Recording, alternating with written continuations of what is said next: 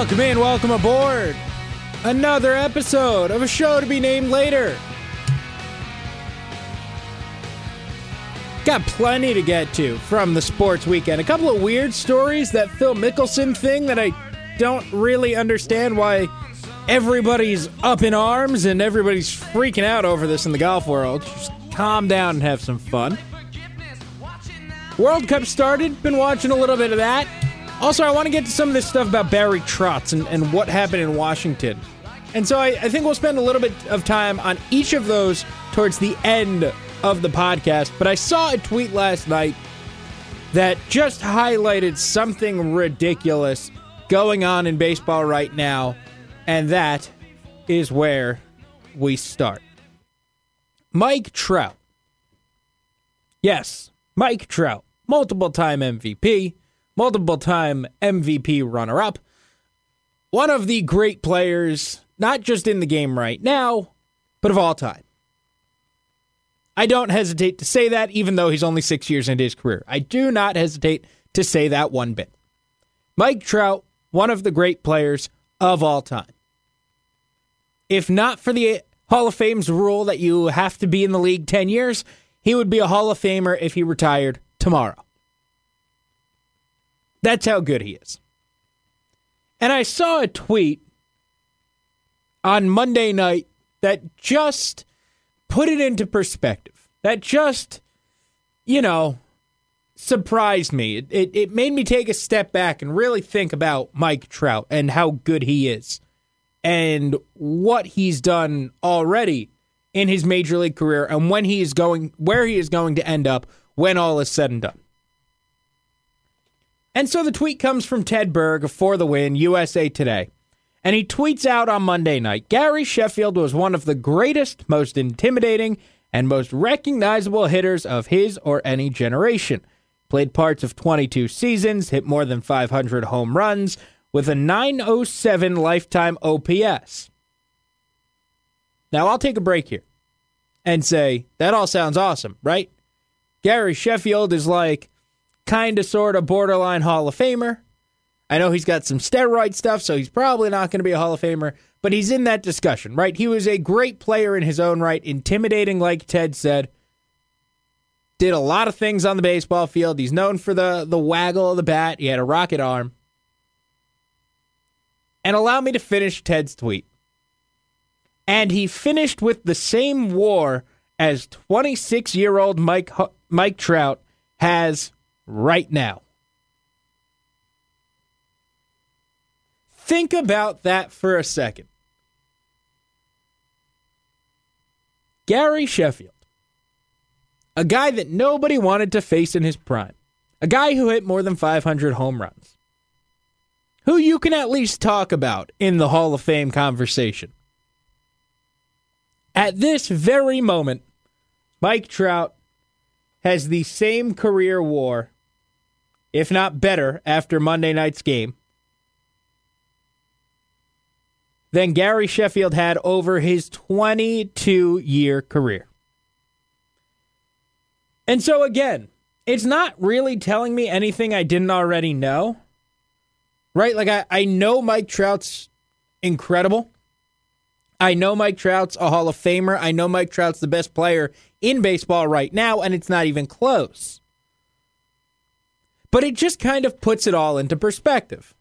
It just kind of throws it all into this way of looking at it, right? Into a pot so that we can look at things on, on a semi equal playing field.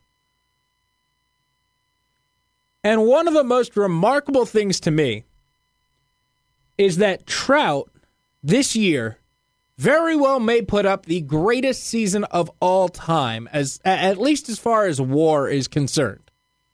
And sure, there are probably issues with war, and there are, maybe it it affects you know maybe it counts fielding a little bit too much. All right, fine. But I think it really shows you a lot about Mike Trout, just how good he is in the field, just how good he is at the plate. And it brings me to this larger point. It's a point about baseball that I've made. It's a point about the league as a whole and where baseball is right now in regards to everywhere every other sport in this country and how football is just this monster and football is king and basketball is growing into uh, into somewhat of a monster, right? And they've got stars everywhere, everywhere. They've got a star. Baseball has arguably its greatest player of all time, and if not the greatest, one of the greatest players that will ever play baseball. And he's playing right now. He is literally on the field every single night right now. In his career, he's played six full seasons. He has never finished lower than fourth in the MVP voting. That came last year.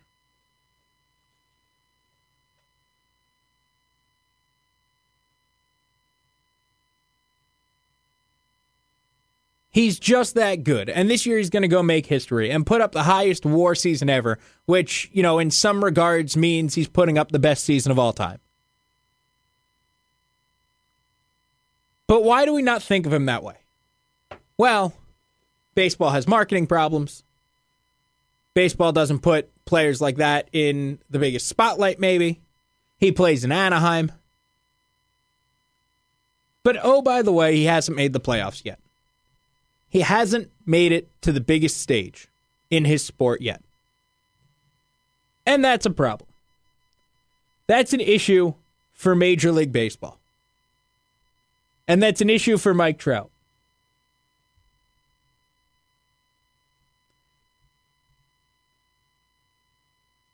For baseball to really be able to push this guy, for baseball to really be able to show him off, showcase him, He's got to be in the playoffs. He's got to be playing in October. And so I think that is part of what made the news about Shohei Ohtani a couple of weeks ago all the more frustrating if you're a baseball fan. Yeah, you want Shohei Ohtani to pitch and hit and do everything and keep being this great player that he's been. But you also want to see the Angels be halfway decent because you want to see Mike Trout and what he could do when shown to everybody.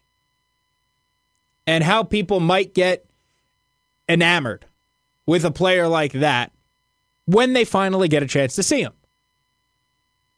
Because it's not easy, right? It's not easy to show off a player playing in Anaheim, California. He was on ESPN last night. He's on ESPN again tonight on Tuesday. But that game doesn't start until 10 o'clock. 10:15. That's a tough way to show guys off. And I'm not saying he's got to come play for an East Coast team, but if the Angels are just better, if the Angels can just make the playoffs, if the Angels can be a contender, which they have not been over his 6 plus years in the major leagues, well then nobody's really going to pay attention. And it doesn't matter how great you are. And it doesn't matter that you've won two MVPs already. And it doesn't matter that you were the rookie of the year and nearly the MVP, should have been the MVP. All that stuff is great. But if everybody else on your team stinks, you're not going to get shown off. And I think that's what we've run into with Mike Trout. In basketball, it's easy. If you're LeBron James, if you're a great player, your team's going to be really good. Your team's going to get this stage. In football, if you're the quarterback, if you're that good, if you're Aaron Rodgers, you're going to make your team better. You're going to play on Sunday Night Football. But in baseball, you're just one of nine. In baseball, you're an individual playing a team sport that's really an individual sport, you know, that, that kind of gets covered up and, and wrapped and packaged into a team sport. So there's not all that much you can do about the guy hitting behind you, about the pitcher on the mound when you're the center fielder. And it stinks for baseball that the Angels haven't been good. Which is a weird thing to say because the Angels, you know, in the grand scheme of things, don't matter all that much. It's much more important for Major League Baseball for the Yankees to be good, for the Red Sox to be good, the Dodgers, the Cubs, the Mets, even. But if the Angels can get good, if the Angels can be, you know, a respectable and, and competitive team, which it looked like they were going to be this year, then you get your best player on the biggest stage. And I think that's what baseball needs more than anything else. Mike Trout is going to put up a historic season. How much are we going to hear about it this summer?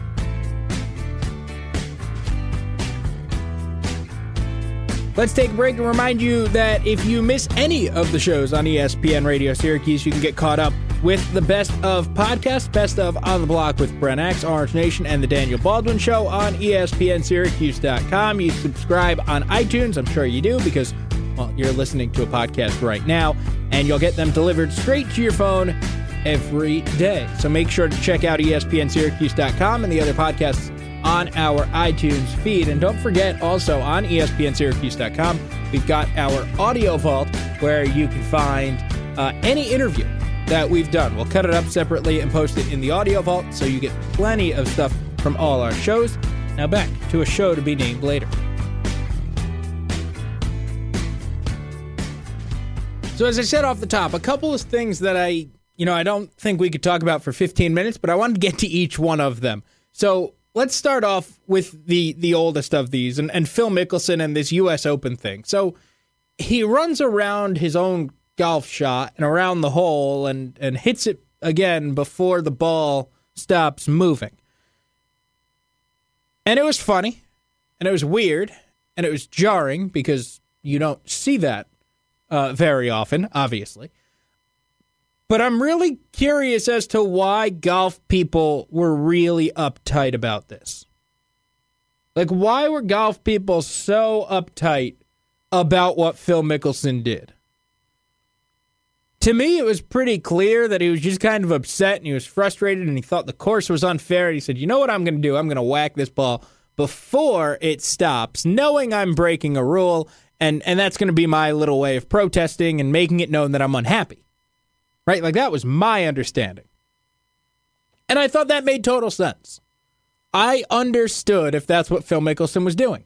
But I saw so much from golf people. And maybe it's because like it doesn't happen all that much and, and that, you know, people don't normally do this kind of stuff.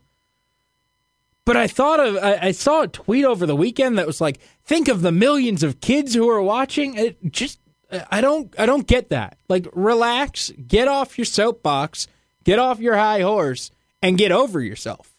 Right? Like it's golf. It's a sport. And I know that golf is more stuck up than other sports. But maybe don't be. And then some of those millions of kids that you're worried about alienating, maybe they will play golf some more. I didn't understand the reaction coming off this weekend. Maybe it's because I'm not a golfer. Maybe it's because I'm not a very big golf fan. I could not understand for the life of me that reaction. I laughed.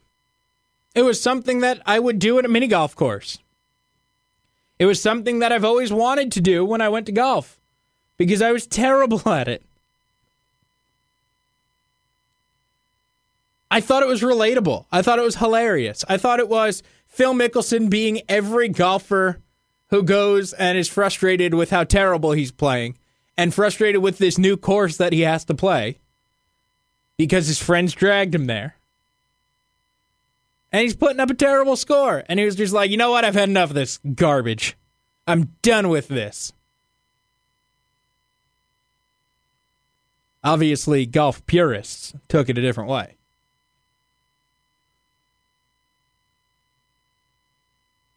I think it's hilarious. I think the reaction is unbelievable, way overblown. And it's amazing to watch how this happens. Isn't it? Like, it's pretty amazing to watch how this reaction just spreads to where it's the normal reaction to be up in arms over this.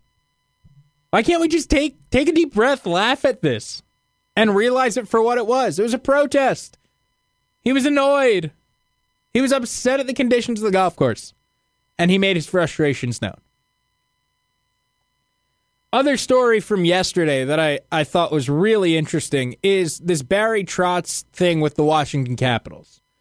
And he leaves the Capitals now after winning a Stanley Cup, which interesting interestingly enough kicked in an option. Right? One of the storylines, one of the underlying stories of the Stanley Cup playoffs and then the Stanley Cup final as the Capitals advanced was Barry Trotz doesn't have a contract after this year, except that once they won the cup, he did have a contract for next year and the year after.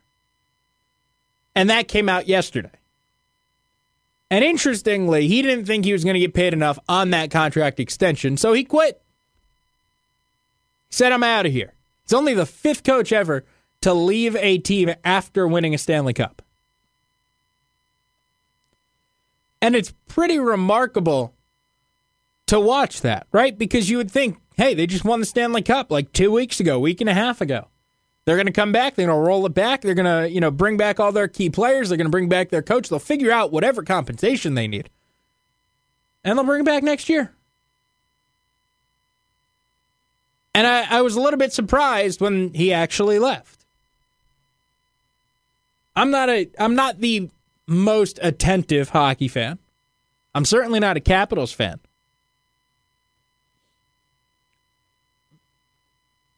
But I thought what I was seeing was that they would figure something out.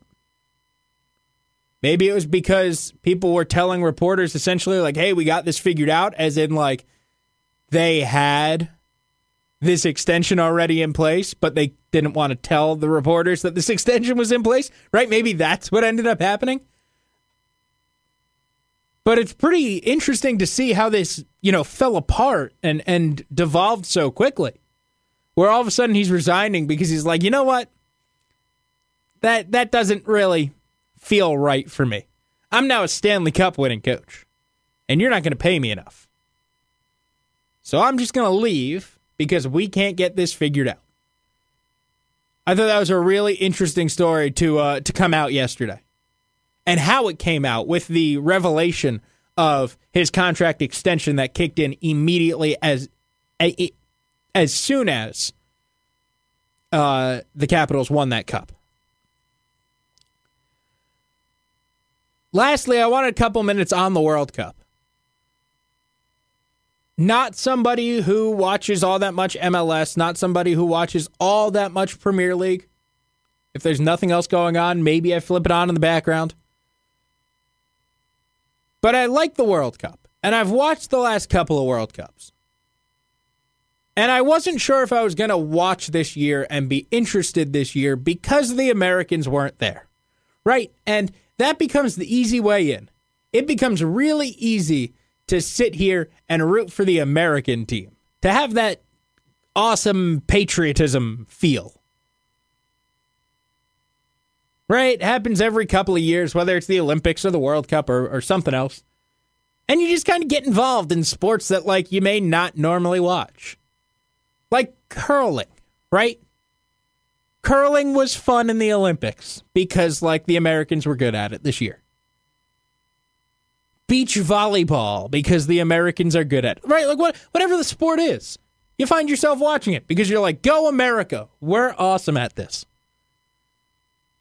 And, like, maybe we're not awesome at soccer, but it was always that feeling of go America. Like let's let's root on our country, right? In in this world stage. And so coming into this year, I wasn't really sure if I was going to watch much of the World Cup. I wasn't really sure if I was going to be interested in it. Uh, yet I'm sitting in our ESPN radio studios right this second as I'm recording, watching Senegal and Poland. And I sat here yesterday on Monday and watched, and I was sitting in our studio on Friday and watched Portugal and uh, Portugal and Spain, which was a fantastic soccer match.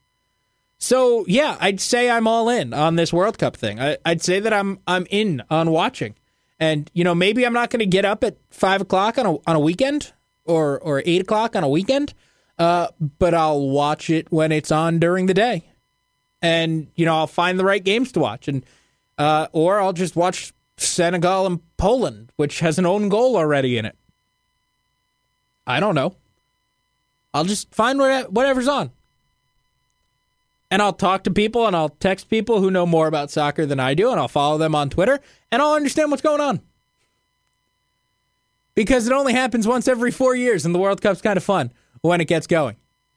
And I wasn't sure if it was going to be without the Americans there. I wasn't sure if I was going to be interested in it without the American team there, without that carrot to, to, to dangle in front of me of, hey, there's an American team that's going to be playing one of these teams a little bit later on. Maybe watch them. I wasn't sure. But I'm still enjoying it for now. We'll see how that goes over the next three weeks. That does it for us today on a show to be named later. Subscribe on iTunes. Check out our website, ESPN Syracuse. We'll be back with more on the show tomorrow.